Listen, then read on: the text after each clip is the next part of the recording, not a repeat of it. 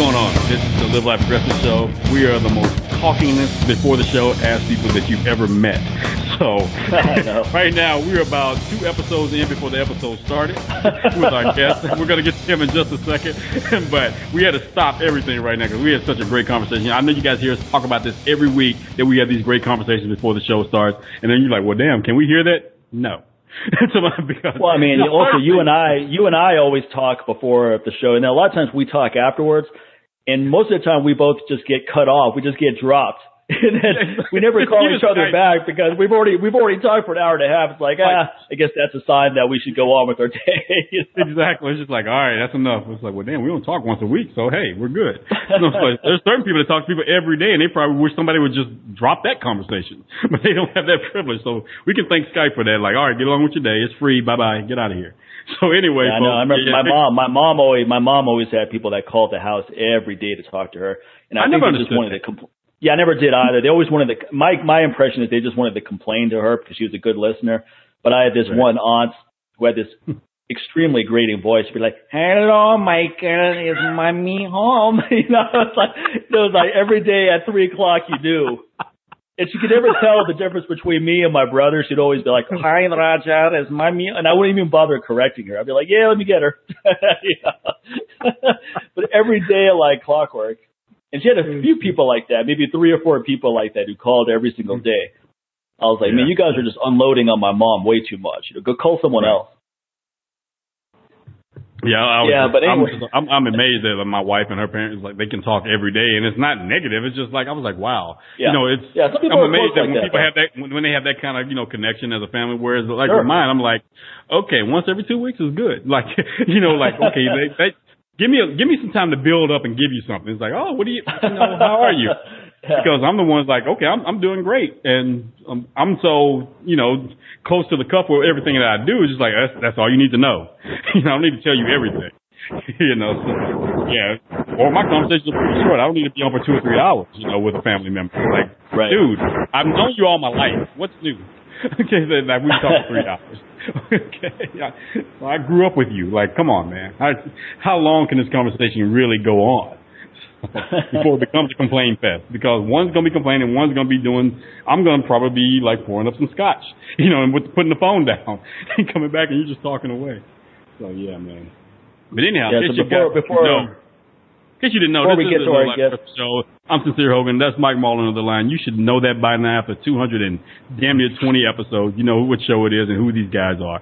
But, you oh, know, they know. And, uh, they're, they're they're just waiting for us to shut up so they can hear the guest. They're like, man, we I tuned in to hear Gavin. Why are you guys still talking? So we're gonna get to him in one second. I just wanted to remind everyone that I wanted to remind everyone that October is Bitch Tits Awareness Month. So if you have bitch tits, or you know someone who has bitch tits, you need to do something about that.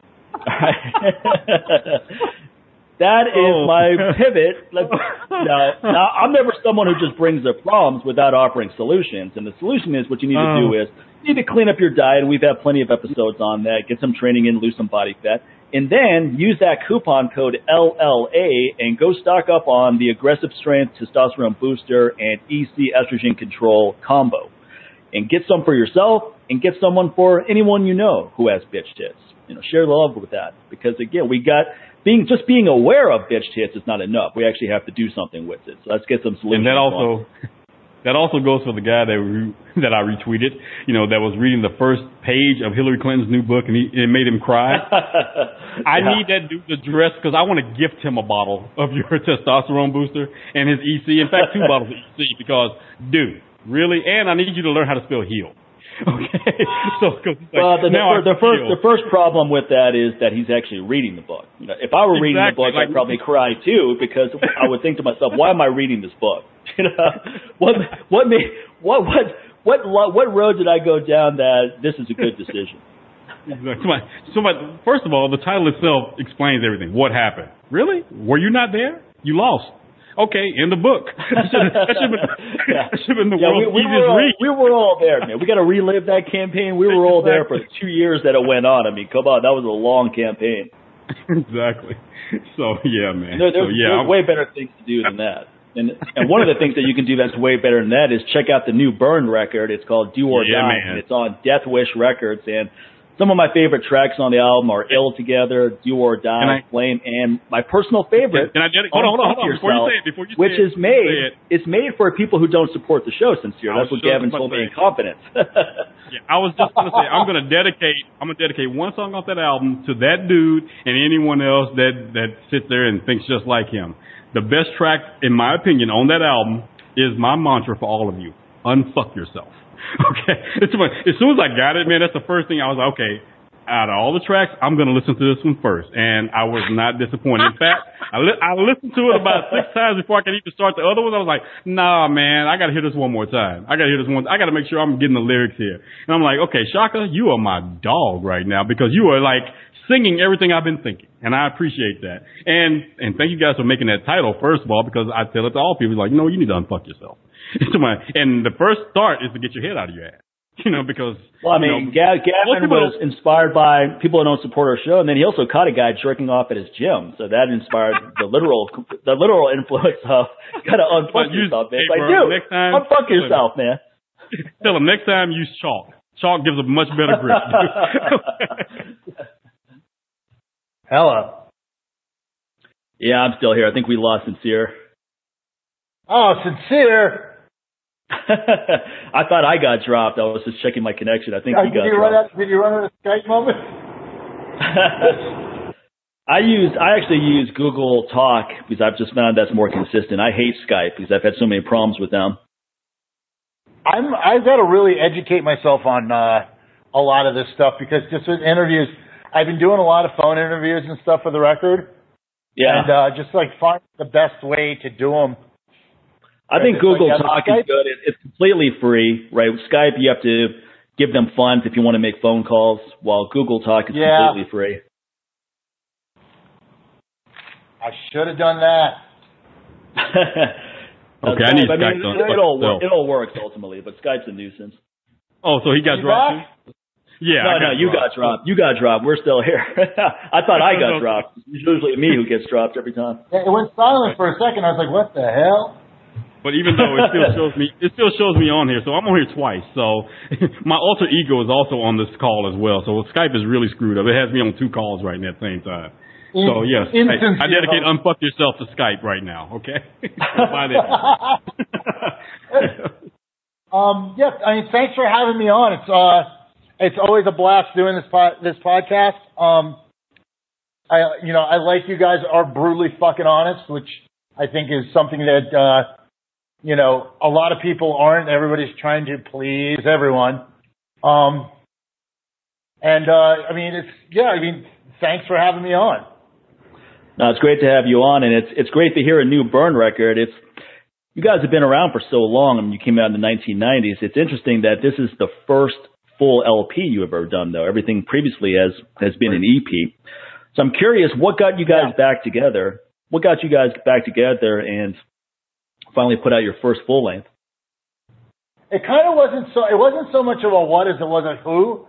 Sasha Jenkins, who's the editor in chief at Mass Appeal magazine, is a really good friend of mine in Chaka's, and he had been kind of negotiating back and forth with us about, you know, like talking about like, hey, would you guys be interested in doing a show? And cousin Joe from Black and Blue had both reached out to both of us. Um, at that point, I was so I was like really really busy working. You know, like I'd opened up PCC. I we were in the middle of construction. I was just kind of like, oh God, I don't know if I can do it. Um, and then Sasha sat Chaka and I down at a table, and we both. It was funny. We both tried to come across really like hardline about like, listen, if I'm going to do it, I'm not going to be half-ass about it because we figured the other person would probably not see eye to eye, and we saw totally eye to eye. We were, we didn't want to come back and be a legacy band. We didn't want to come back and be playing, living on back catalog. We both agreed that if we were going to do this, we had to do new material. And we had to be current. It wasn't fair to, to not do that.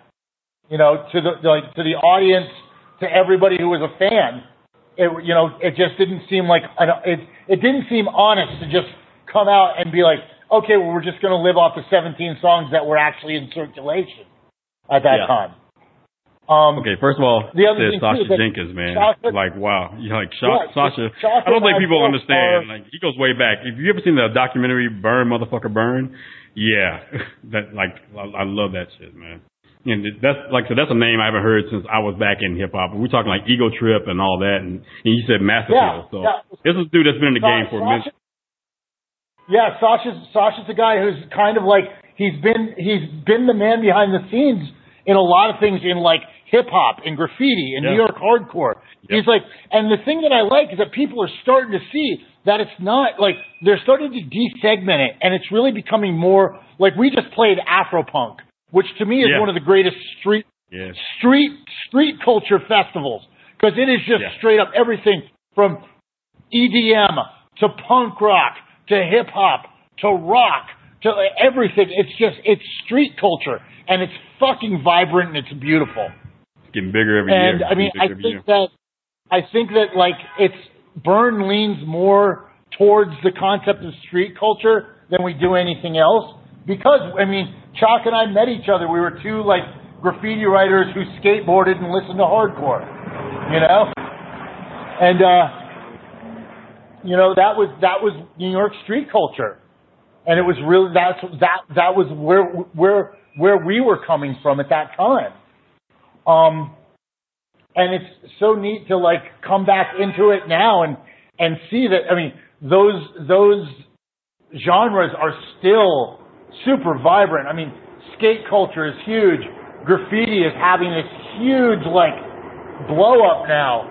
Um, there's so many new good hardcore and like just aggr- like aggressive music bands that are going on. There's just so much cool stuff right now. It's it's just awesome to be a part of it.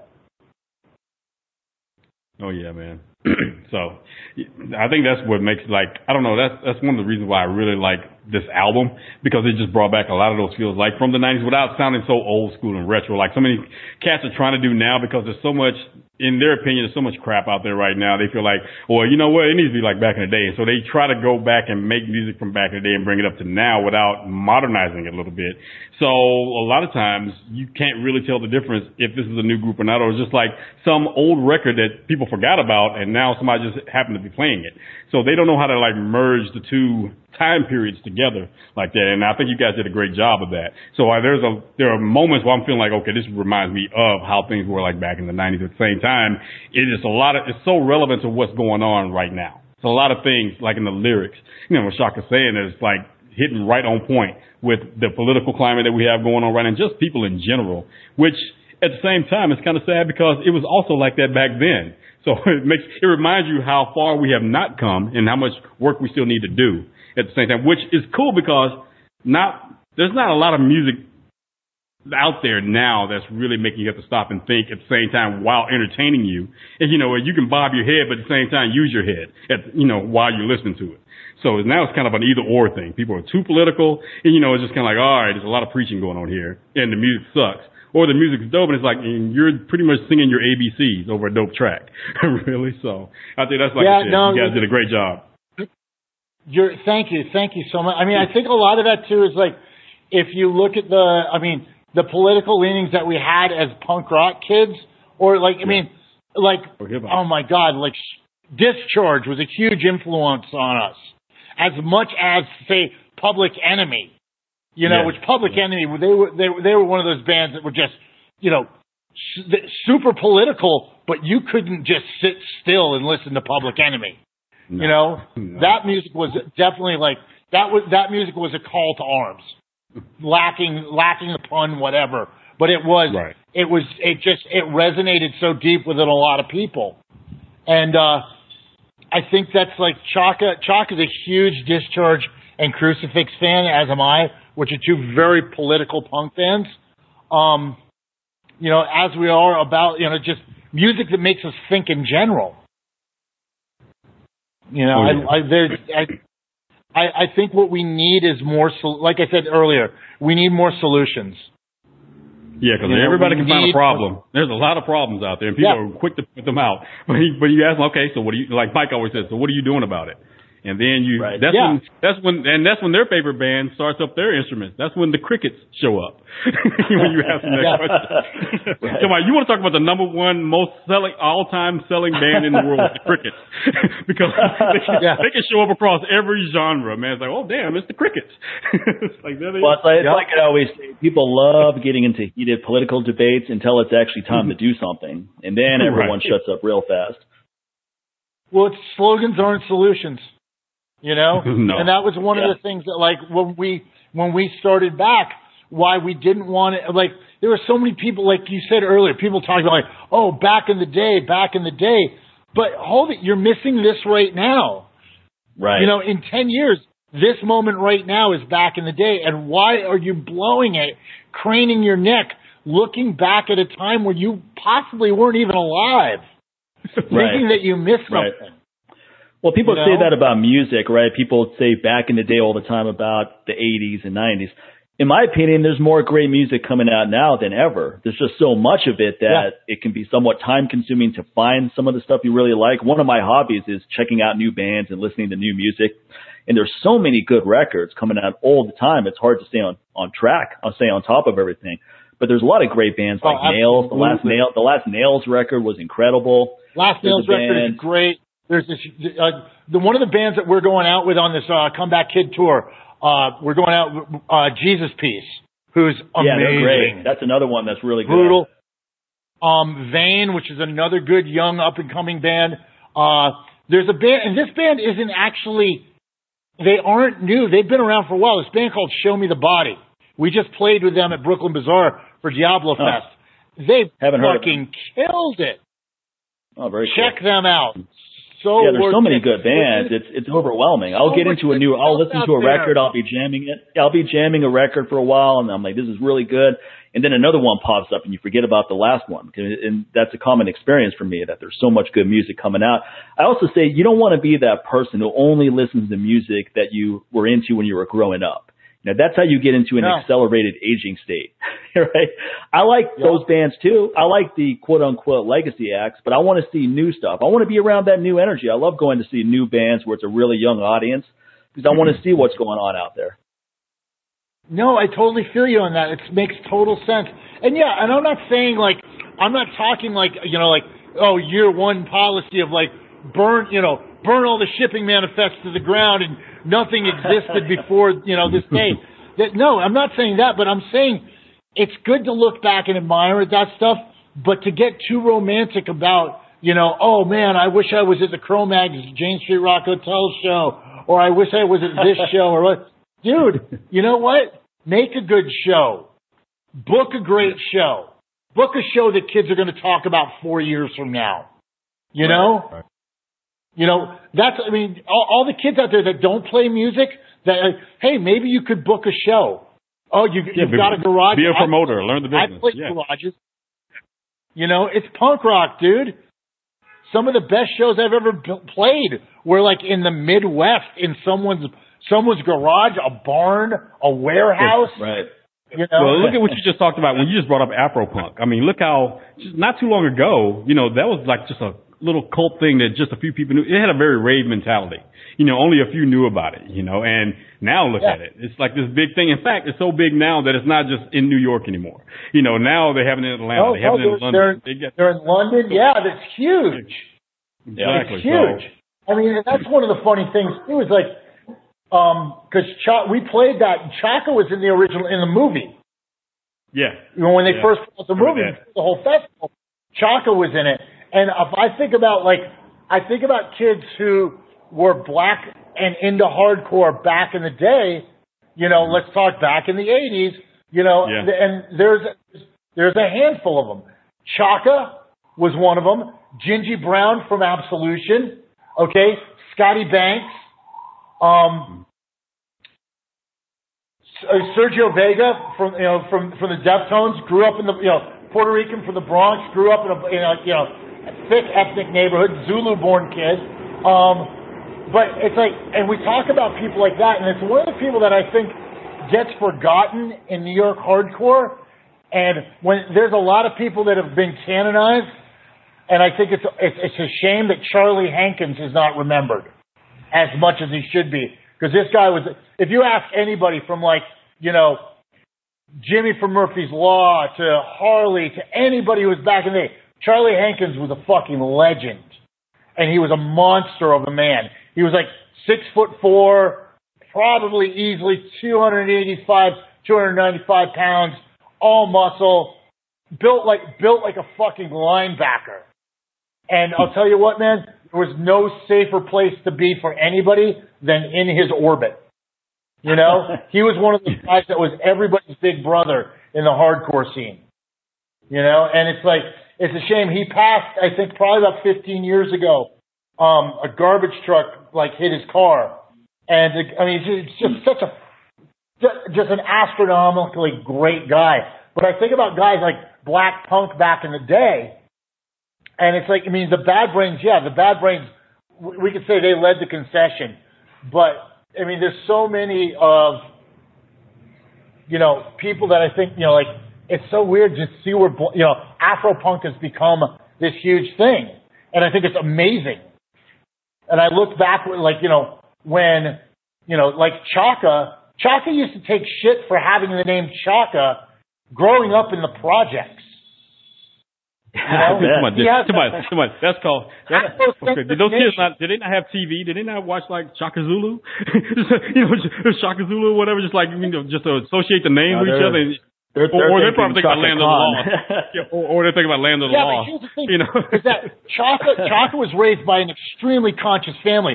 His father, yeah. Bata, his father Bata, who took the took basically constructed the art for our rec, our first EP, and a lot of people don't know this that Bata put a lot of that together for us and was very instrumental in that. Like raised Chaka around like just all sorts of music and all sorts of culture. And Chaka was raised of, of, on a very high, much higher level than kids were raised back then. I remember skating with him in Queens, and these kids were like, well, "What type of name is?" These black kids were like, "What kind of name is Chaka?" And he goes, "It's African." It's African. You know, it's like these even, people so, don't even know that about know, Chaka Khan. They don't know that's not her real name. I mean, her real name is Yvette Stevens. You know, but her and her sister, yeah. and her sister's name is Taka, it's Taka Boom. You know, and they also were raised in, in that same environment. I, in fact, I think Chaka Khan's parents were actually originally Black Panthers in Chicago. You know, so and yeah. that, you know, she, she grew up around that consciousness, you know, and, and really learning about African culture, which, you know, for, there were a lot of kids during the 70s, you know, especially up north, you know, who were exposed to that. But it's like the Southern kids didn't understand, like, oh, what kind of name is that? It was an African name. And, you know, it's because there was just this devoid of learning about the culture just in certain parts of the country. And they probably didn't understand that then. Whereas then the 90s, those, that all changed. It's like the 90s thanks to like a tribe called Quest, Brand Nubian, you know, groups like that, and Public Enemy, KRS-One they brought and Rakim, you know, these guys brought that culture, you know, and it, really learning about African culture. X Clan, you know, groups like that, man. And so it became this real popular thing prior to NWA. Dude, NWA kind of like, killed that, you know, once it came out. On Spotify lately, KMD's been coming up on my playlist oh, a lot, which is oh, really like buzz, I man. love KMD. it's like, but yeah, hey, you know, I mean, it's you know, yeah, MF, that it, now he's known as MF Doom to a lot of people. They didn't know that. You know what's funny about you know, that, that though? Talk about transcending of culture. You know, when you talk about like KMD, you know, people will think about KMD and think about, you know, oh, you know, it's black consciousness and this, that, and the other. You know, not knowing that one of the people really responsible for actually bringing them into the limelight was, you know, um, was, oh my God, my mind just, like, uh, not Pete Nice, but, um, MC Serch. You know, MC Serch was very instrumental yeah. in helping their career. You know, and Dante Ross, you know, yeah. and these guys like that, you know, and so, you know, people associate that because they think, oh, it was very just all black, this, that, and the other. I'm like, yeah, but MC Serch was kind of responsible for getting those guys out there. And MC Serch was a dude that was pretty much, he wasn't a wannabe, you know, he was, but he understood the culture and he understood like the significance of it with, you know, within hip hop and music itself and he was oh, yeah. and he, he paid tribute to that. That's what I love about people in the UK. For the longest, the UK paid tribute to where a lot of those musical genres come from. They understand that it's African music. They understand that it's, it's Afro, you know, Caribbean music. And at the same time, they don't try to just say that they invented it. They pay homage to it. That's the reason why, you know, so many of their artists tricked us in the 80s. You heard them, and you're like, oh, it's a black dude. And you're like, whoa, George Michael's white. You're like, whoa, boy, George is white. It's just like so. It, that, but at the end of the day, when it's good music, it's just good music. It doesn't matter what the artist looks like and what they sound like. You know, so it's just like it's just all about really understanding the music and paying tribute to it, and quit trying to have just all these divisions in it, which kind of just kills me. Just even with like different sections of music, like oh, this is hardcore, this is hardcore punk, oh, this is death, this is death hardcore, and they just keep adding all the labels. And yeah, absolutely. That's not even that's not even the participants yeah. in the music. That is just the corporations doing that, so they can split up the money. Okay, and then they're making a division, and next thing you know, you got everybody within those genres kind of beefing with each other. Like, oh well, you know, you're not you're not really hardcore. You're talking about this is what hardcore. Well, no, it's not New York hardcore. And it's like, whoa, man, can we just really? So oh no, man, that's deathcore. I'm like, okay, what what are we talking about now? it's like deathcore. Well, I don't, Come on. I don't, I don't. Well, I don't the, the only the only reason I like all these genre labels is that it helps me find if I find one Find band like Well, uh, there's a band called Slaughter to Prevail, right? They're considered deathcore, and I like them. So when I found them, I want to hear other bands like that, and then I find Die Hard as Murder and Fit for an Autopsy and so forth, and these are other great bands. But when people start taking one genre and saying, "Oh, deathcore is better than hardcore," it's like, no, hardcore Right. is better than metal. That starts getting really silly. Yeah. That's extremely silly. It's, I mean, it's all good. It's, you know, it's like I don't. I like I like I said earlier, you can't judge music. You know, it's just it prevents you from finding stuff that you like, and uh it's yeah. I'm I'm just Well, well, that's that, that that reminds me of the saying when they go, "Whoa, what's your what's your guilty pleasure when it comes to music?" I go, "There's nothing Right. guilty about it." It's- I So, like, guilty. if I like it. like I don't I don't have Duran Yeah. Duran in my playlist. That's not a guilty pleasure where I'm ashamed of it. you know, I like that music too.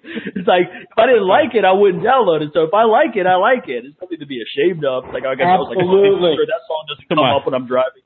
It's it's No, absolutely. I totally agree with It's, that. Um, it's, it's not like it's pig porn or some something like that. It's like okay, okay, dude. If you're into Yeah.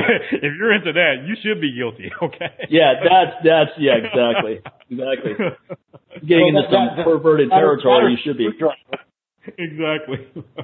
That, like I Yeah, said, right. that or that or something some like Nazi music or something. Yeah. Yeah, if you're into some white power music, then you should definitely feel guilty Yeah. about that.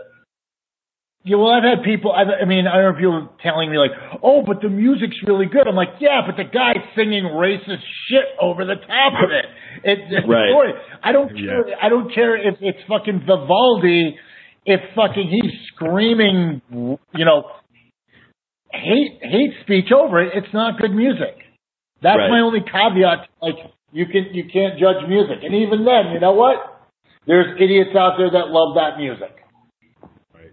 You know, um, it's just yeah, it's, it's yeah, that's that's that's a really like you know that was like for a long time in New York you had people that were like, oh well, you know, I like Skrewdriver, but just the music, and I'm like, I didn't agree with that at all.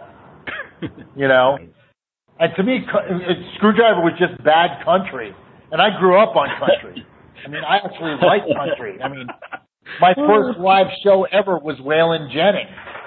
So it's kind of like, you know, That's good country. don't say the Skrewdriver is like country. You know? That's disrespectful. Don't do that. So how how has the reception been with the new Burn record? I know you guys are touring a lot.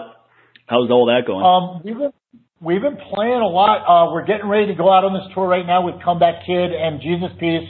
We're really excited about it. The reception for the record's been great. Um, we're getting a I mean, I'm getting a lot of hits on Facebook. Like kids are just emailing me directly, being, you know, grateful about the record. And uh, it's it's it's weird because it's. I mean, putting out putting out the record was really scary because we did. Uh, you know, we uh, we did the recording process, which was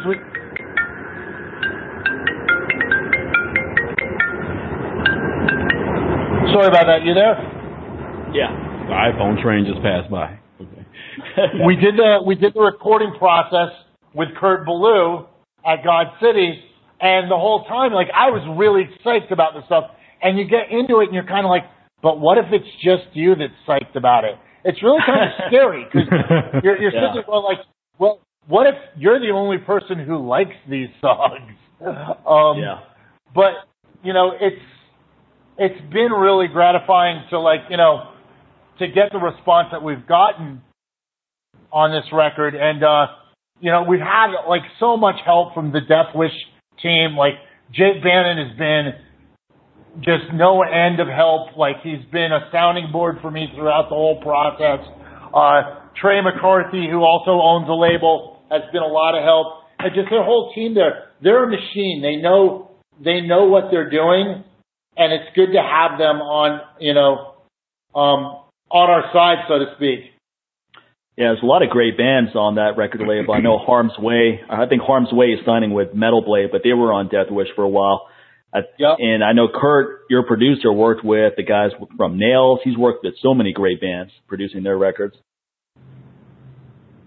Oh yeah, you know, Kurt, Kurt, Kurt's what I would. Um, I used this term in a previous interview. He's an earth shaker. He's changed the paradigm of heavy music. He's worked with bands like High on Fire. He's worked with, you know, obviously done the Converge recordings. He's Right. done so much amazing stuff that he has, you know, he himself has changed the paradigm of, of, of heavy music. And he's such a humble, nice, open-minded cat too. Right. Yeah, this is. I, I think people will sleep on just pretty much how this album was put together. I mean, the names that are behind it, like you you're talking about Kurt, and then there's like Howie Weinberg as well. When people start talking about mastering, I mean, you're talking about you know a vast variety that he's mastered from Slayer, and you guys have brought. Um, we were talking about Public Enemy, you know, so that's two different things going Yeah, on I right mean, there. So that goes to show that the, he- the vast variety of his genius to do that, you know. Yeah, it was. Um, yeah, we really like we wanted to make sure that this was the best representation we could put forth of what Burn is now, and I think we kind of nailed it. Um, you know, and it's it's a lot of uh, you know, it was Chaka and I go back and forth on a lot of things. You know, we're we're very much like siblings. You know, to where we argue and we bicker, and we we've we've come to the understanding that that's what this relationship is. You know, we're not going to see eye to eye on everything, but when it comes down to it, he's on my team, and I know that. You know, we both want the same That's thing. that missing We want That's that missing element. Yeah. So many great bands right there because a lot of times their egos get in the way. It's like my way or the highway, or you don't know what you're talking about, or you know it's time to move on to something different when the other one's not ready to move on because they feel like what they've been doing has been successful. It's like, well, dude, we got to grow. Then you know that then we sold out or all this other stuff and. They let the then they let the bickering keep going on and on and on, and then next thing you know, it's just just no end to it. And even when the other band members try to step in, it becomes like this crappy divorce. It's like, well, you need to choose a side. Are you down with me or are you down with him? And, you know, so then they break up. and then nobody wins, including and the ones that lose Yeah. the most are the fans. The fans. And then it's kind of like you kind of said, screw them. And then later on, when you want to get back together, you know, the fans kind of like, eh, whatever. You know, they're over you at that point. Because, you know, they've been asking and it's asking for you to just work your differences out and you ignored them. These are the people that actually help make you. And you, you say, screw them. It's all about my ego. And then by the time you guys put down, you know, your differences, you, cause, probably because you're broke and you need to go on tour and make some money. You want to get back together and those fans are like, nah, I'm, I'm, I'm older now. I'm, I'm over it, dude. There's, there's other stuff out there now. So much, far better stuff now and that's been going on since you've been absent. So don't don't come back to me now. And then now they're all bitter once again, like, well, screw the fans. But now they're now they got something they can agree on because now they're all pissed off at the fans as a group, you know, not just pissed off each other anymore. So it, it's just never ending thing that happens just across so many genres, man. And people suffer the most, like I said, are the fans throughout the entire process when people can't put their egos down and understand, like, dude, like you said, your siblings is like you're not going to agree on everything, but God, I hope not. Because how are you going to progress as a band if you just yes each other all the time? Like, oh, that's cool, that's cool, that's cool. No, you're absolutely right, and it's like we, you know, I'm glad that we have the maturity at this point to understand that. It's like we, you know, we both want the same thing. We're both looking to make this as successful as possible, and uh, you know, because that's the, the long and the short of it is that this is like anything else. This is a business, and without you know without the proper funding, this business doesn't work. This business can't tour. This business can't you know put out more records, so on and so forth. So we have to do. There's a lot of work that I mean, this as much as I love doing the interviews and the podcast, they're a blast. but this is work that needs to be done because we're trying Right. to expand. Mm-hmm. You know, we it's it's so funny how I find it. It's like the same as the fitness industry is that we you know we want the music listeners, but we also want the people that have never heard us before. Yeah. You know, just like us, like you know, we we know as coaches, we know it's like we love it when an athlete comes in that we can work with, that we know this person can, you know, is capable of certain things. But we also want to reach out to that person who just got off the couch, you know, that just doesn't know anything about the fitness industry or doesn't know anything about physical culture and wants to take part in that. And that's how I feel about like, especially with the hardcore scene. If it's to survive, it needs to expand you know? And we talked about this previously with like, you know, the breakdowns of subgenres of music. That's all well and good. But at the end of the day, are we getting more awesome shows? Are we getting to Right. go out and Yeah. see these events that fucking, you know, make us fucking love this music the way that we do? Well, I think there needs to be more crossover shows. I remember when I went to shows in the 90s, you would see Cro-Mags with Destruction. You would see Agnostic Front with Obituary. You have these different genres of heavy music all touring together where you get exposed to stuff. Because I was more of a metal guy before I, then I would go to shows and see Sick of It All opening up for a metal band. I'm like, oh, those guys are cool. Let me check them out. So I think that kind of cross pollination works really well as opposed to you just take four hardcore bands who all have the same fan base and they go on tour. Well, I mean, you're going to get that fan base, that but it's not going to be an expanded base. Yeah, it, I think in order for those genres, those different genres who are together to grow, they need to cross pollinate. It's the only way because you need to expose people to, you know, what else is out there. If everyone's just stuck in their same little lane the entire time, you know, it's just kind of like, well, how much further are you going to keep going down that lane? After a while, you're going to get bored with it. You know, that, that pretty Yeah. much explains just uh, with a lot of different things, you know, so Oh, yeah. whether it's you know, whether it's just your hobbies, whether it's your political choices or whatever else, it's like it's hard to get a different perspective when everybody's doing the same thing. So and so therefore when a when a different thing pops up, of course you're going to be resistant to it because you don't know any better because you've been choosing to do the same thing the whole time. So someone that listens to hardcore hip hop all the time, they're not going to be happy when someone comes with some club record. It's like, oh, here you go with that BS again. I'm like, dude, you see the chicks on the floor? They don't do that to the music you you dance to, so I, that you listen to. Yeah. I'm I'm I'm going with this one right here for right now. Okay, how about that? First of all, there aren't any there aren't any chicks on the floor. you know?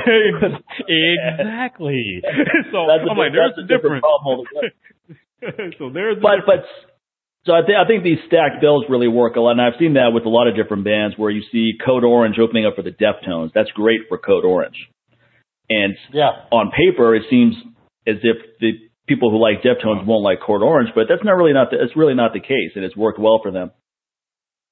No, that's not true. That's not true at all. We played, we did a bunch of shows with the Deftones, and people Yeah. were like, a lot of people were like, "Well, that really makes sense." I mean, we've also been friends with those guys for a long time, we Yeah. played, we played these shows with them, and their audience was, they loved us.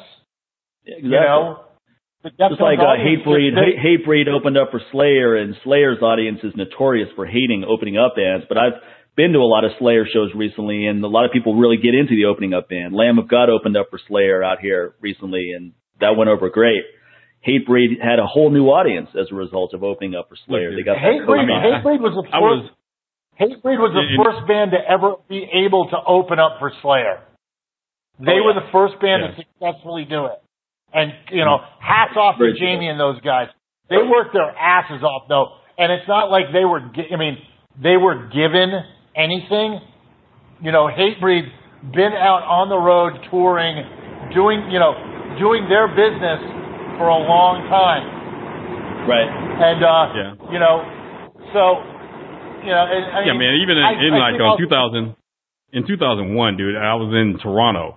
Of all places, I was at this club they had called Government back then. And Government was mostly known for playing what's now known as EDM, but back then it was more electronic music and house music or whatever else. But I went there to see Godsmack. And who opened up for God? First of all, that's already crossing genres anyway, you know, because the, the user audience there is there for electronic music. But a lot of them were there and they Yeah. went and checked out Godsmack. But and Mushroomhead opened up for them, and that's when I first discovered Mushroom Oh, Head. I was like, oh, you know, I'm kind of looking like, whoa. I was like, I was like, okay, it kind of reminds me of Slipknot, Mudvayne, but okay. but, I said, but the fact that these guys were opening up for Godsmack at the time, and, you know, even then, for on on a wide scale, Godsmack was still kind of new to everyone, like in 2001. I think they Yeah. probably had like one, probably one major album out at that time, you know, on a major label. You know, so, Yeah. you know, that, like I say, you crossing genres, and guess what? No one in there, were, they weren't tripping. They were digging these dudes, you know, and these dudes perform. I mean, they were put, it, it's high energy, but you, you're with Godsmack. You got, you got to come with your energy game with those guys, man. So, you know, and those guys put, Yeah. you know, they put it down, and, and, and I probably would have never even thought twice about these dudes had I not seen them live. In fact, I started telling other, some of my friends who were really into like heavy, heavy dark stuff. I was like, hey man, so you guys checking out Mushroomheads? And they were like, really? Okay, I saw them, but you know, and then they started like, oh, okay, they're actually pretty dope. So, you know, of course everybody's still gonna have their opinions or whatever else, you know, about, you know, certain groups and they're just like, ah, those guys are just fakers. They're just like this, that, and the other. But I'm just like, nah, but have you seen them live? A lot of times when you see a band live, it can totally change your opinion. Sometimes for the best and sometimes for Yeah. the worst.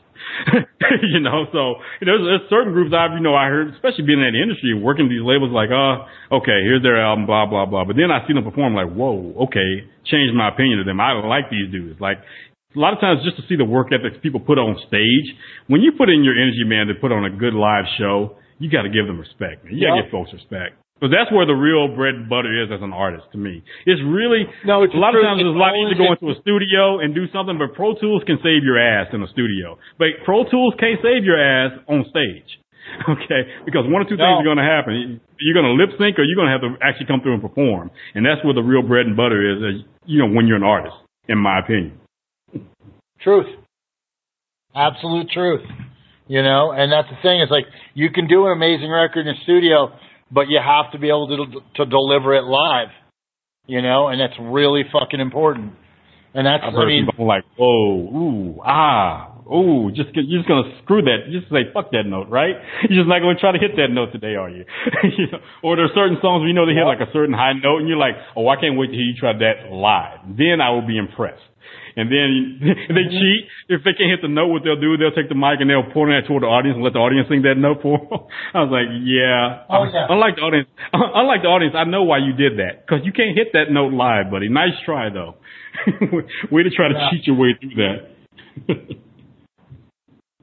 Yeah, you see you see that a lot within like you know live performances. They they play more on the emotional end of it than they do on uh you know like what they can get away with. yeah, exactly. But uh yeah, I mean, and we've, we've been playing. You know, we we had a European tour kind of fall apart on us. Uh, it was partially our own fault because we had we had booked a tour, but the record got pushed back. So we were like, well, we you know we could get out there and we could still hit the tour. And we tried to tried to put the pieces together, and it didn't. It at the end of the day, quite honestly, the tour looked would have been it would have been a band killer.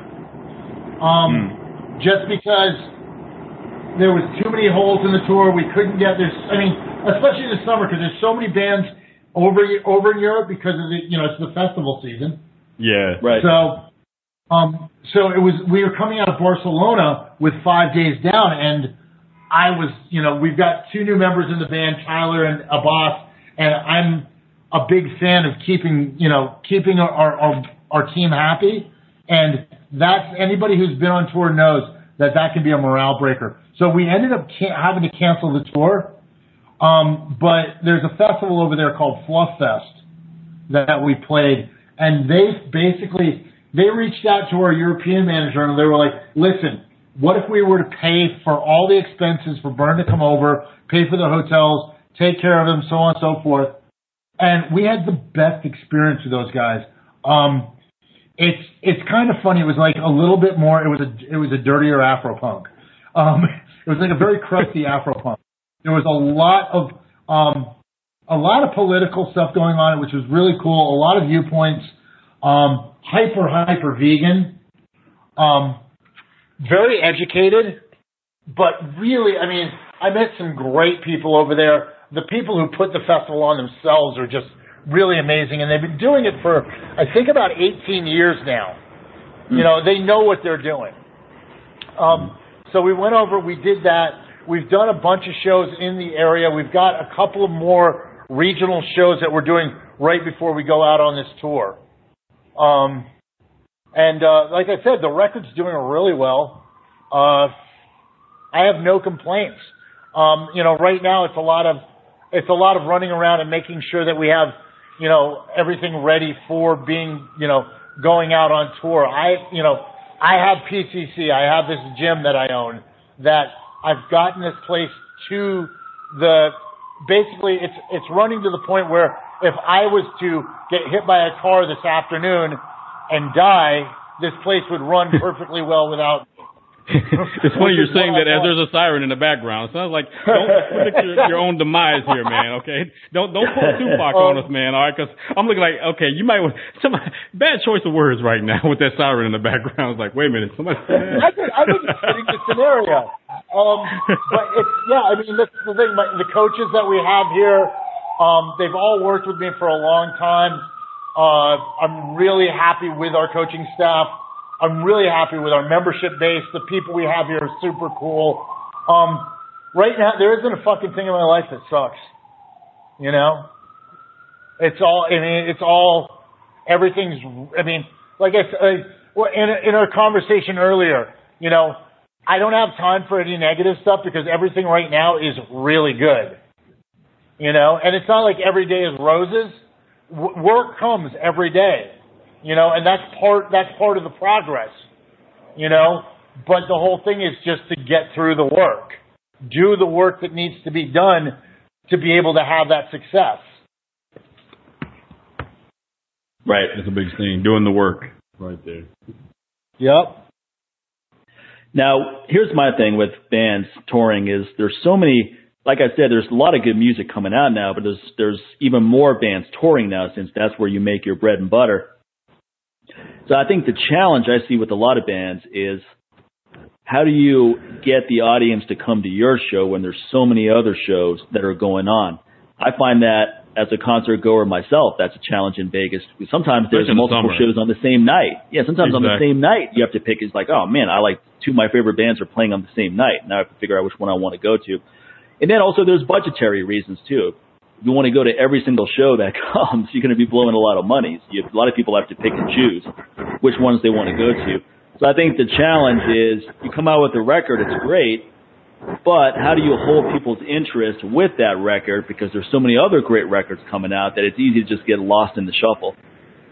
Or choose the right tour that's going to make the most sense for you at the same time, you know, where you're not losing time and money and same time you you know like okay this is going to be where the audience is going to be instead of going here. So like making that decision as well.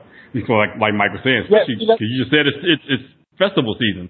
So when you're in Europe you got like all these different festivals in six different countries on the same weekend you know which one makes the most sense for you as well you know as a as a band? Absolutely. Um and that's I mean that can be I mean it's the booking the book the booking you know politics are exactly that. They're politics. Um, it's weird uh, in Europe. You you're less likely to get uh, booking agents to reach across the aisles to other booking agents to like develop shows, which I kind of see as uh, it doesn't seem to be smart business to me. I think the states, the booking agents are much more willing to work together to make good shows, and I think there's a little better communication between them. Um, so that doesn't happen. So it's not like you know, like you're not going to have, uh, let's say, you know, agnostic front is you know playing the same night as sick of it all right across town. You know, so it's kind of like you know that communication between the booking agents is super super important. Um, and that to be said, I mean, it's like there's there's a lot that goes into you know booking tours. It's not just like people think like, oh well, the band books all their own shows. Some bands do. A lot of bands don't. Right now, I mean, our this this uh, this tour is you know we booked it through an agent, James Vitalo at Good Fight. He handles you know he handles Comeback Kid, and it was through my my suggestion that we put Jesus Piece on. Um, so that's kind of how a lot of that business is done. There is there are a lot of bands that do it independently without booking agents. Um, seeing as I have two to three other businesses that I run, I don't have the time to be able to book all the burn shows that we need to do. So we need to bring someone in to work on our team to be able to do that. Um, so, and that, you know, with that, there needs to be a certain amount of communication between our booking agent and other booking agents so you don't end up, like you said, with these, like, you know, oh, I've got three shows in one night in one, in one town. What you know, what am I going to go to? Or, you know, and a lot of times what happens is, you know, some, you know, someone, someone loses out. So we try to, you know, everybody tries to make it so like we're not, we're not all ending up in the same town at the same night or you don't necessarily know about every promoter in another country and you end up making the wrong choice because you see something that you think may be the better deal, but you didn't do your research. And you end up going with this guy who pretty much has a bad reputation with everyone else over in Europe. And next thing you know, you're blackballed in Europe because you associated yourself with this guy because you didn't know any better. You know, because you're over here, you know any yeah, better. Whereas you go through a booking agency, and he knows, you know, an agent knows better. Like, nah, you guys don't want to do, you don't want to deal with this guy. He's burned so many people, no pun intended. you know, so he's messed with so many people that you know, you you give it that guy, you're going to get blacklisted. So I think what a lot of bands need to understand is a band is a business, and you need to run it like a business, which means sometimes in a business, you know, it really helps to delegate to those who pretty much know a certain thing way better than you. But at the same time, keep your eye on it. Oh, absolutely. You know, no one's saying just go be blind about it. Like, all right, just handle that. Just like a lot of these artists, just like have these guys handling their money. Next thing you know, they're bankrupt and they don't understand why when they've been on tour for the last 10 years and they've, they've sold out these concerts and made millions, but they don't see any of it. So there's the difference. So you keep your eye on them and have just enough knowledge to know when someone is actually really doing their job. When they report back to you, you understand what they're talking about. But at the same time, delegate that gig to them because that's what they do. If he's a booking agent, let him book. You know, instead of trying to do all those different things and just like you're saying, you got three or four businesses going. It's really hard to sit there and research every city which makes the best I you know the, the most the best idea as far as putting a tour together in the yep. US you know and which festivals are here and who's the promoter here and all that that's time consuming take somebody that's promoted stuff you know taking somebody that's been a touring DJ it's like dude you got to sit there and check out everybody. Okay, is this dude good about paying you? Is this, you know, who is he burned as far as their money? You know, and uh, are dudes looking for this dude right now to get their paycheck? You know, I've had to do that even just with the labels I work for. You know, you know, who's in charge of this department? Who's in charge of the urban department? Oh, I know his reputation. Well, that dude is bad about paying people, and I've heard dudes that's like try to hem him up at a at a conference because they didn't get their paycheck. You know, so you have to do all that work, man. So delegate that stuff to the Absolutely. person that knows best. And one of the cool things about it now is that a lot of the kids that the people that are working for the booking agencies come from the music scene. Like they're yeah. from the music scene, so they have a love for this music, and uh, you know it's it's it's good because it's more of a for us by us situation, which I think is really important. We need to have that kind of nepotism, you know, of like someone who comes from the like the punk rock and the hardcore scene or the metal scene that understands, you know, the ethos. Well, it's good to see them going back to that. Yeah, I'm, I'm glad they're getting back to that because for a while the trend, especially toward the end of the 90s and the early 2000s, was to you know get these kids who are fresh out of college with this business degree to come and run this this this department in the music, you know, at, at the label or at the agency or whatever else, and they had no idea about that specific genre or the music in general. They just knew how to do it from a business standpoint. So I think there is, yes, it does have to be at a point where you have to have that balance. You know, where you know the money, yep. but you also know the music at the same time. Because it's, you know, for a long time, it was the other way around. They came from the industry. They were a part of the scene, but they had no business sense whatsoever. And they were running a lot of these artists and these labels into the ground and you know losing a lot of freaking money making bad choices because they were putting money in things that they really liked and only understood. So I think it's good to see a balance come into that, and I think everybody's kind of learned the hard way in the last 20 years. You know, 10 years one way, 10 years the other way, and it's like you know what? Neither one of those things work independently of each other. So let's bring it together. So now you get a lot of these kids who are actually coming from that and they've run some businesses and they understand, but they also come from the scene. So I think it's really helping. I'm glad that trend is happening now through multiple. Yeah, genres. well, I mean, the thing is, if you think about the people a lot, especially in the hardcore scene, because it was, you know, if you think about, let's take like Stormy Shepherd, who books, she books Sick of It All, and she books, um, oh God, what, how am I forgetting their name? They're huge band. They were on Epitaph. Uh, I mean, they're they're monstrous, and I'm to, uh, totally forgetting their name. but she's been a Ghost, booking agent Ghost, for Ghost, in, Ghost Inside. No, no. These they're they're these guys are these guys are stadium big. Um, Oh, really? Oh. but they Yeah. come they come uh, Todd God Todd from H2O plays guitar for them now. Um, Oh, oh, I know what you were talking about. I know you're talking about. uh, Oh, the Offspring. The Offspring, yes. Yeah, okay, yeah, but yeah, she's yeah. you know Stormy Shepherd. Stormy Shepherd is booked has been booking punk rock bands since the late '80s. Okay, um, Tim Borror, who is another super successful booking agent, um, he's been booking since the early '90s. Uh, Matt Pike, who books you know books Converge, he books uh, American Nightmare. These these are all people that have grown through the hardcore scene into the positions that they are now. So it's kind of interesting to see that, like, you know, within the hardcore scene, we have people now that have kind of risen to that corporate level. And it's, I, I don't think that's anything to be ashamed of. I don't think it's anything to be, you know, like, oh, these people, they're, they're not, they're not one of us now. No, they are very much one of us. And it makes our whole foundation that much stronger.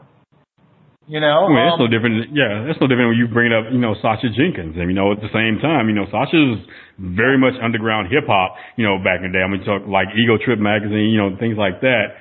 But, you know, and all that, and um, fast forward, this dude has like major like documentaries on Showtime, you know, and Yeah. just fast forward through that. So, you know, you can't say he's sold out. It's like, no, he's actually helping bring this, this genre and this scene to a broader audience because, you know, it's funny, I posted, um, you know, that documentary Burn Motherfucker Burn and I posted that one day and everybody's like, whoa, where, where, where was this on? You know, I was like, it's actually on Showtime right now. And there was quite a few people like, dude, I didn't, I would have never thought that Showtime would show a documentary like this. And you talking about just Yeah. like, you know, the early nineties and the post Rodney King stuff that was going on or whatever else. But, you know, most people think that would be on like BET or something like that. so, Yeah. but like, no, man, this- people slept on this Well, documentary. Sacha's, Sacha's another Right. earth shaker, man. That's the thing, and there's also the. I think one thing that I mean, this is a this is a very much a hip hop and hardcore thing is that motherfuckers hate on success. Oh You yeah, know, of course, because get- that's it, that's music in general. It's like because everybody wants it to be underground so they can say it's theirs.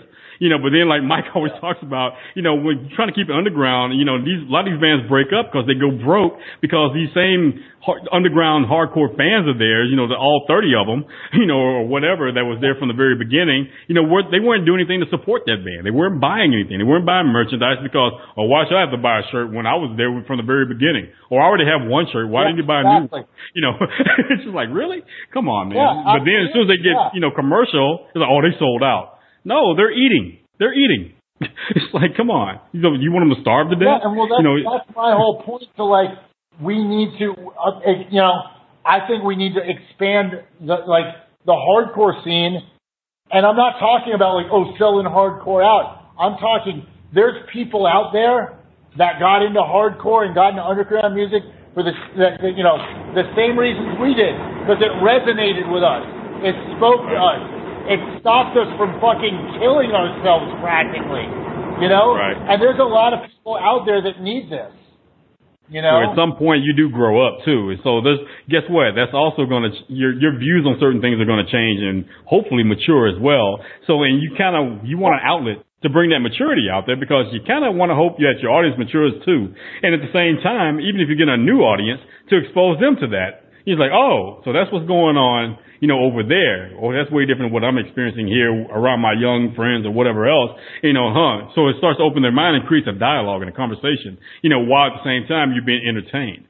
So you, you, you want that. You want it, cause that's, again, there's that cross pollination going on right there. You don't want to just, again, stay in that same lane forever. Like Mike always talks about, nothing's worse than going to see like a band that you loved as a kid and you go see them again and then you look in the audience, it's the same old ass people that were there when they were young ass people with this band. It's Yeah. kind of like, that's not very, in, it's not inspiring, man. You're sitting around as somebody who's like 60 years old with, with a tank top on and bitch tits hanging out and he's all drunk off beer and it's, it just reeks.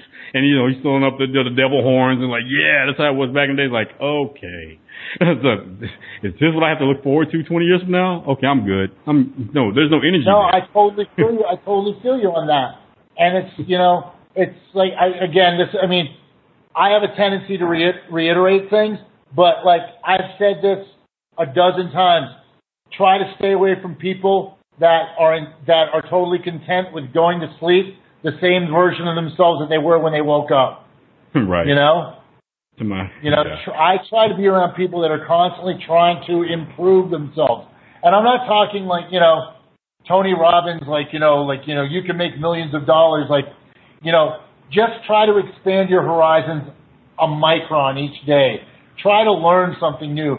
Try to introduce yourself to someone you never met before. Try to broaden your scope on things. Um, Hell, You know, even if you do Tony Robbins, you know, go to the other part of Tony Robbins when he tells you to stop telling yourself that same bullshit story, you know, every day, and think that that's that's Yeah. what life is about. So if you're gonna if you're gonna use him, go go with that, okay, instead of walking on coal. yeah. Like, getting- getting- Absolutely. so, so yeah, man. You know, Like so it's you know, And that's, I mean, like I said, I, again, like I said earlier, I'm on the backside of the bell curve in life, you know? I'm 49 years old. If I make a good go of it, I might have another 40 years, you know, left on two feet. Uh, but, you know, it's like I want to make the most of everything that I've got. You know, I want, you know, I want to have optimal things. I want to have optimal people around me. I want to have people that are looking to do great things that are going to inspire me to do great things. You know, so yeah, yeah, exactly. that's just kind of how I get down. Yeah, I think people are sleeping, man. I don't think people realize just how fragile this whole life stuff is, man. Just like it can Yeah. go in a heart, like a heartbeat, you know. And it takes someone, it takes being around a loss to make you aware of that, you know. For but the problem is they're aware of it for about five minutes, you know, at that moment. Like you know, you lose someone, it's like oh man, and then it makes you start thinking about all the things you haven't done that you said you were going to do, and a lot of those things you could do. You just you you let another bullshit version of life get in the way of that. And, and, and tell yourself that you can't do that, and then he's like, you know, I'm going to do it, and then you get back into that comfortable routine, you know, after you leave the funeral or whatever else. Come Monday morning, you know, you're going back to that old life again, and it's so easy because it's there, it's already set. There's no challenge, there's no risk, there's no fear, you know, which it should be, because next thing you know, you've lost another 40 years, and what did you get out of that? So that's the thing you should be fearing right there. You know, Well, it's easy. It's easy to get stuck. It's easy to get stuck in life, and we've talked about some of the people I know in Las Vegas. Where I know a guy who worked as a food server at Caesar's Palace buffet since he was 21. He did it for 20 years, and he was making such good money there that you got stuck. I mean, he didn't enjoy the job. He said it was like Groundhog's Day. Every day is exactly the same. You know exactly what you're going to get into. Generally, jobs like that don't pay well in most places. You don't get stuck because the pay sucks. It's hard to get stuck in a job when the pay sucks because you're thinking, I need to get This paid is more. true. So that's Right. a, that's an underlying motivator. But when you're getting paid six figures to be a blackjack dealer or a valet person or a food server, and there's nothing wrong with any of these jobs. I'm not demeaning them in any way, but they're not jobs that most people enjoy. You know, most people are, don't have a Yeah. passion to do any three things. Right. And if you're not getting paid well, you're probably not going to get stuck. But if you get paid six figures and above, especially at a very young age, Yeah, when a food you get server's making what an for IT guy makes, it's kind of like, and you didn't have to go to go to college for six years or whatever to learn that. It's like, hmm. Well, that's So what would happen kinda- is people would drop people would drop out of college. People would go to college while doing these jobs, and then they're going, "Well, shit, why am I even going to college? I'm making 150 thousand as a blackjack dealer, a baccarat Yeah. dealer." But they don't they don't Yeah. think the long run of do you want to do this for the next 20, 30 years? You don't have to do it for the next 20, 30 years, but you need to have some other skill sets if you're going to get into something else. right. No, But even there's always resistance to change, though. Even if positive change, right? You move from one house to another. You got to pack up all this shit and get rid of it. There's resistance. There's always this Yeah. little voice in your head going, "Well, why even bother moving? Just stay put." right? so we always have this resistance to change. You want to get stronger in the gym, and people, you, you tell someone about your goals, like, "Yeah, my goal is to deadlift six plates." They're like, "Why? Well, you know, Why do you wanna do wanna that? You know, and then you start getting a little doubt in your mind. You know what? I am getting a little older. Maybe I shouldn't put myself through this this grind. I'm not a power lifter. I mean, why make? am I acting like one? but the, the the whole point is, I mean, I like having goals and I like achieving goals because that's very empowering. And I also want to, I don't want to be that person where, let's say someone hears one of my goals and then they run into me a couple of years later, like, hey, whatever happened with that goal you were working on? I'm like, oh, yeah, I'm not really into that anymore. I don't do that anymore. I want to be that person who's like, yeah, I crushed that goal a while back. I'm working on another one now. Yep. That's kind. I mean, I'm kind of the same way about stuff. Like you know, I you know I just I kind of look at things and I'm like, okay, I've got X amount. Like I said, I've got X amount of time. I've got some things that I really want to accomplish, um, artistically, personally. There's things that I really want to do. Um, Right. and I and I think they're capable. Here's the other thing too, guys. You know, and I'm glad I'm speaking with you guys because you guys don't fall for this fall for this age bullshit. But people, like you said earlier, oh well, you're too old. Why do you? Too old is such a fucking cop out, man. Such Right. a fucking cop out. You know what? I'm 49 fucking years old. I've got an opportunity right now to do something that not a lot of people get a chance to do, and it's really awesome. I'm going to take every advantage, every chance I can. You know, I take, you know, I'm lucky I've got my health. You know, which is something that I hold very dear. It's like you know, I really, you know, it's it's it's kind of the hub of everything else in my life. Um, not fitness, but my health overall. Like, you know, am I sleeping well? Am I eating well? You know, it's not even so, you know, how much I'm deadlifting and so on and so forth. That stuff is secondary, you know? Um, right. Right. but it all hubs out of that. And that's where it comes into the point of like what I talk about physical culture, um, where, you know, we've all made this such an important part of our life that everything, all of our successes kind of stem from that.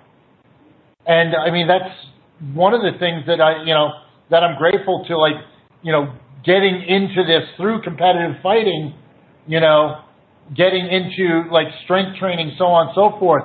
Just, you know, it just opened up such a huge world and there's always things that I can learn and there's always things that I can, you know, I can do better, like little hacks that, you know, if, to use a real super trendy word, I guess that would be the word. Little hacks that I can do to like kind of like optimize stuff, which that's what I want to do. You know, I want to, I want to optimize as long as I can. I want to continue to get better. You know, I Yeah, I don't think with I don't, age, I don't, there's age, always a lot of there's people- always opposite. There's always opposite of getting better. So that's what people need to think about. To my for every action, there's yeah, an if an you're, opposite well, if you're not focused on if you're not focused on getting better, you're getting worse, right? Because main, maintenance is an Yeah. illusion. There is no But maintenance. the, what, the whole thing with age is that a lot of people can't wait to get old, so they can just use that as an excuse. They're like, they can ah, stop you know, I'm in my trying. 50s They can now. stop trying. They can say, I missed that boat. I don't have to train hard anymore because I'm old now. I'm married, so who am I looking good for? it's part of the reason why a lot of marriages implode is because people have that mentality. They they they, They forget for it what they well they forget what they were attracted to each other for when they first met each other. They're trying to actually Right. impress each other, trying to look good for each other. They've been together with a while now. Now now the girl has a Mickey Mouse T-shirt on it with food stains, and the guy's walking around in his boxers with his gut hanging over, you know, watching four hours of TV every day. They're going, huh? There's roommates. No, they don't now. even know. No, no. What's anymore. sad? What's sad? They don't even notice that they're wearing those things anymore. They've they've they've become like like non-existent in their world because they're so used to seeing it that instead of just sitting like, why the hell are you wearing your boxers at twelve o'clock in the afternoon and on your off day? And your gut thing. And I was like, well, because I'm at home. Like, you don't want to go walk and try to get that gut above that waistline. I don't know. Why are you still wearing that Mickey Mouse shirt from 1953 from the Mickey Mouse Club? Well, it's like a, it's like I was telling someone at I was telling someone at the dog park, but she was talking about you know how do you get people motivated to lose weight and do this. I go, look, if they if they need motivation, they don't care because why why do you need motivation? Why does why does a man need why does a man need motivation to be strong and fit? That's something you should inherently want as a man. And then she's like, well, I think everyone wants it. They just don't want to put in the work. I go, that means they don't want it. You got it all back. They don't want it. Come on. Come on. if- First if of they all, wanted it, like you gotta put ask in the work. does she have kids? Somebody ask a kid when a kid wants something. Somebody they put in the work to want it. Okay, they'll they'll scream, they'll Oh, cry, yeah, they'll beg, they'll keep asking. When a kid wants something, they want it. Even your dog. when your dog wants something, I mean, it's even worse for them because most of them, they, most of them don't even understand the words we're saying. So all they know is like, I want that ball. I don't care what you say. So either you're going to have to hide it from me or I'm going to get it. So what makes us any different? So, oh, you're, you come up with these excuses and you made a decision to not want it. You don't need motivation. You need to stop being lazy. Or you actually need to actually pick something that you give a damn about. Because trust me, what well, that, what's what your motivation for breathing every day? No one's motivated to breathe every day. Okay, it's something you look forward to doing. That's something that you want to do. But uh, but I'll tell you, I don't like being around people who don't have strong motivation for whatever they're trying to achieve because I feel like that stuff's contagious. All right, I don't Oh, want to yeah. be around it because Hey. I, it lowers it lowers your it lowers your vibration. When I'm around people that are just talking about how life sucks, and they have energy no vampires, ambitions and stuff like that, I'm like, I don't need to be around. It's like, why are you around me? Because I'm the antithesis of that. I don't want to catch. I don't want to catch what you have. No, abs- absolutely. Abs- I, I totally agree with that. And the problem is, like you said, like, you know, the guy's walking around in his, in, in his boxer shorts, gut hanging over. That's becoming an accepted norm. Oh, well, that's well, that's what well. happens. Guess what? Mainstream is making it the norm because look at look at TV for the most part. Now you got all these overweight dudes who look like straight up slobs with the hot chick on almost every TV show. Yeah. you know, and so Yeah. now these guys in real life think that that's real life. I'm like, dude, not to my. Rarely is that going to be the case. Because eventually she's going to be like, dude, do you not even care about yourself as much as I do to take care of yourself? She's going to get tired. She's gonna get tired because, like Mike said, it's contagious. Because she doesn't want to catch what you're catching. You know what you have. You know she doesn't want to be just sitting there being a slob or whatever else. So it's like, and so that's why she ends up with Pablo That's Approval. sometimes the Because case. The other Rip- case is the other case is you have a woman in your life who goes, you know what? Why are you going to the gym so much anymore? You know, you don't need to work out so hard anymore. You're you're too into fitness. Well- you need to loosen up a little bit. You have that kind of different things. negativity as well. That- you have you could have this on both sides. Well, that right there could be a, you know, one issue is that, well, she wants to control your time and wants you there at their beck and call whenever they need you. Or they're afraid that you're trying to get, why are you trying to get fined for someone else? You know, they're thinking, they they feel threatened. They feel like you're trying to put yourself out on the market or something like that. Those are two possible options with it. So it's totally different than the dude just rather like, ah, I'm good. you know, and she's like, no, you're not. You know, because if they truly care about you, they want you to take care of yourself. So that makes you have the question. It's like, well, first of all, you don't want me going to the gym to get fit, or don't you want someone that's physically strong and able, you know, to actually thrive and be here, you know, in your life? No, you know, I mean, a lot, a lot of people don't, which is why obesity is such an as at epidemic proportions. It's it's clear that they don't want that, and like what Gavin said is it's socially acceptable now to be. 30, I mean, if if someone's 50 pounds over, if someone was 30 pounds overweight when I was growing up, that was considered obese. We're like, wow, that guy's fat as fuck. That's normal now. Though now you have a guy who's 30 pounds overweight saying, man, look at all these fat people around, and he's referring to people that are 100 pounds overweight. And he's 30 pounds Yeah. overweight, but that's he doesn't think he's fat anymore because that goalpost better keep on moving. 100 pounds overweight. yeah, they keep moving that goalpost, but no one's running after it. so in that situation, well, even even clothes, right? Clothes now. When I was 18, I wore.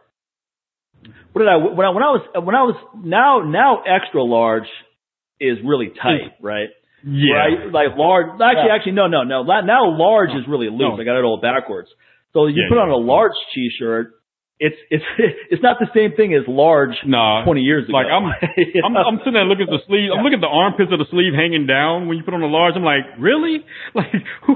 Like, come on, man. And the jeans. No, I'm, I'm way jeans. bigger now. I wear large now when I used to wear extra large when I was smaller 20 Right. years ago. Where I'm going with this. All the clothing But, but the thing expanding. is, but the problem is, it's the, where it's coming from. You know, who who developed that? It's like it's not consistent anymore.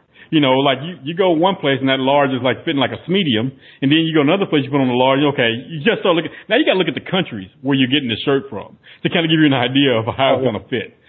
you know, and the jeans as well. It's like, come on, dude, who's like, okay, this Oh, 34 European, in the European waist. large is tiny.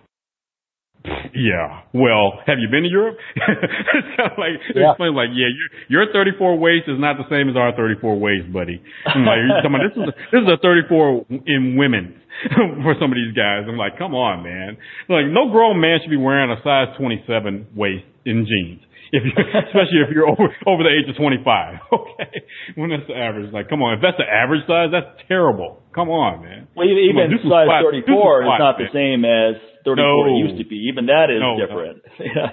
You take a Yeah. you take a pair of jeans that are size 34 from 1989. That's going to be a lot smaller than a size 34 now. But how can how can it be a 34 when it's so much bigger? Because- Exactly. What happened? 34 inches is still 34 inches. Okay. yeah, exactly.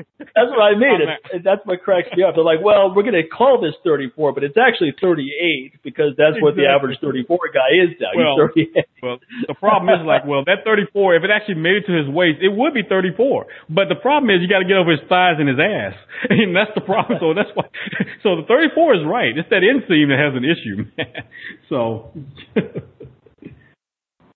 oh man. So yeah, it's just, So it's it's just it's just a lowering of the standards categorically across the board. Let's just lower Well, standards. it is. A, it's a lowering of standards across the board. We're fed, you know, and it's it's what we always say. We're fed a bullshit diet. You know, we're told, you know, we're get we're given the wrong directions. The problem is that the human body doesn't come with a manual, and most people can't read anyways now. So, um, it's you know, it's they're, they're we're you know we're, they're taking advice from people like your Dr. Oz's and so on and so forth, and you know the more and like I say, the more and more they're getting bad information. After a while, they don't have anybody to trust, and they just get the Well, I mean, as, as bad as that information is, it's a step up from what most people do. That's the real sad thing about it. because most people, a lot of them are not even seeking information. They just feel like, you know what? It's just so much stuff out there. You know, I'll just figure it out. Nope, nope, don't do that. That's like me. Well, a lot of people all have a, a lot of people have a fatalistic attitude as well. I remember I was on a plane ride to New York to teach a course, and I was sitting next to this guy, and nice enough guy, but we're talking about nutrition and all that, and he was telling me his health issues. Like, I got high cholesterol, I got high blood pressure. And I was like, well, what's your diet like? And of course, it's bacon and pork and this. And I was like, well, you need to cut that stuff out. You need to add this in. And he's just shaking his head the whole time I'm saying stuff. He's like, nah, no, I, I can't do that. No, I can't do that. He's like, oh, you know what? You know, it's, it's just hereditary. I don't really believe it's my diet. It's just, it's just my genetic card. And and th- but that Um, was his way. That was his way of not having to change behavior, though, which is what a lot of people do. Is like, look, I enjoy this, and I don't. And there's negative consequences. They want to pretend they care about the negative consequences. Clearly, this guy doesn't because he's he's Yeah. aware of them, but he doesn't want to believe it's from his actions. He wants to no, believe that it's like the some, joke. some ephemeral thing where it's outside of his control, and then that allows him to just keep going down this road. It's like the old joke. Come on, you know, obesity runs in my family. Like, no, nobody runs in your family. A bad diet runs in your family. It's been passed down from one generation to the next. You know? Exactly. Come on, well, I'm just Like big bone. I'm like, eating and the lack of exercise has been passed down. you know? Come on, I'm just big bone. Like, no, you're just big on eating things that has bones in them. Okay, that's what that is, man. Like, don't don't sit there and blame it on anatomy. You know, like in natural genetics. Like, nah, bro. It's like you you have big choices.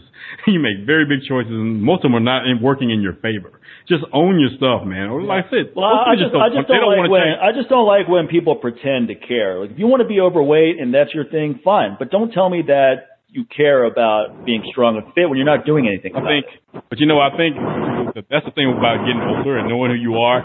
I'm not even at that point where I, I don't even like it anymore. It's like I don't even care because I'm like, if they don't care, I don't care. So, so yeah, Oh, I yeah, don't even of course. it a chance. Of course. So, as soon That's as they start talking about, well, so like when they started asking, like, well, when they start talking about, well, I don't want to do blah blah. Okay, good, don't. And then they look at what? yeah, yeah, Because that's my that's Who cares what you want to I'm do? like, I don't care.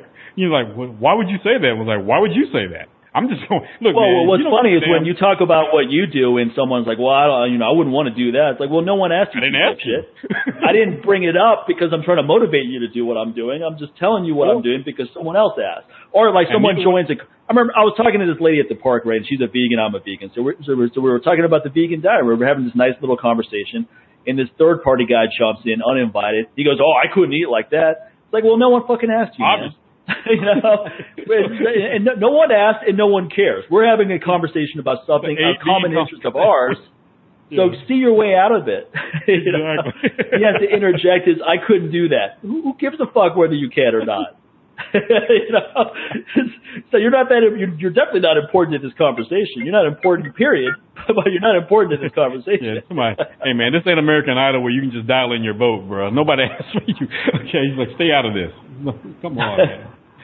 Well, Gavin, we better we better wrap we, we better wrap up with you, buddy. You're getting a lot of phone calls over there, so we don't want exactly. we don't want to keep you. Yeah, it's getting, it's getting near uh, business time here at PCC. So, Sounds good. Um, well, hey man, anything anything you want to plug? Anything coming up?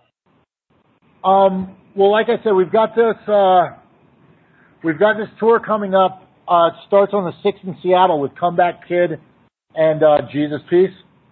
And they, and Uh, they which, both have new uh, music out. That's great. The new Comeback Kid Yeah, record's great. Jesus came has out new, yeah, that's really good.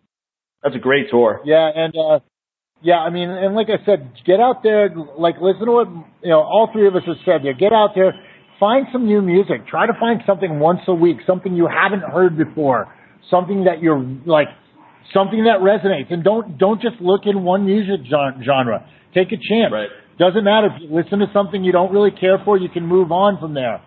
Um, as always, the offer stands. If you're ever in New York and you're in Bushwick, swing by PCC. We're at 857 uh, Broadway, second floor, floor, right upstairs from uh, Brooklyn Made Motorcycle Shops.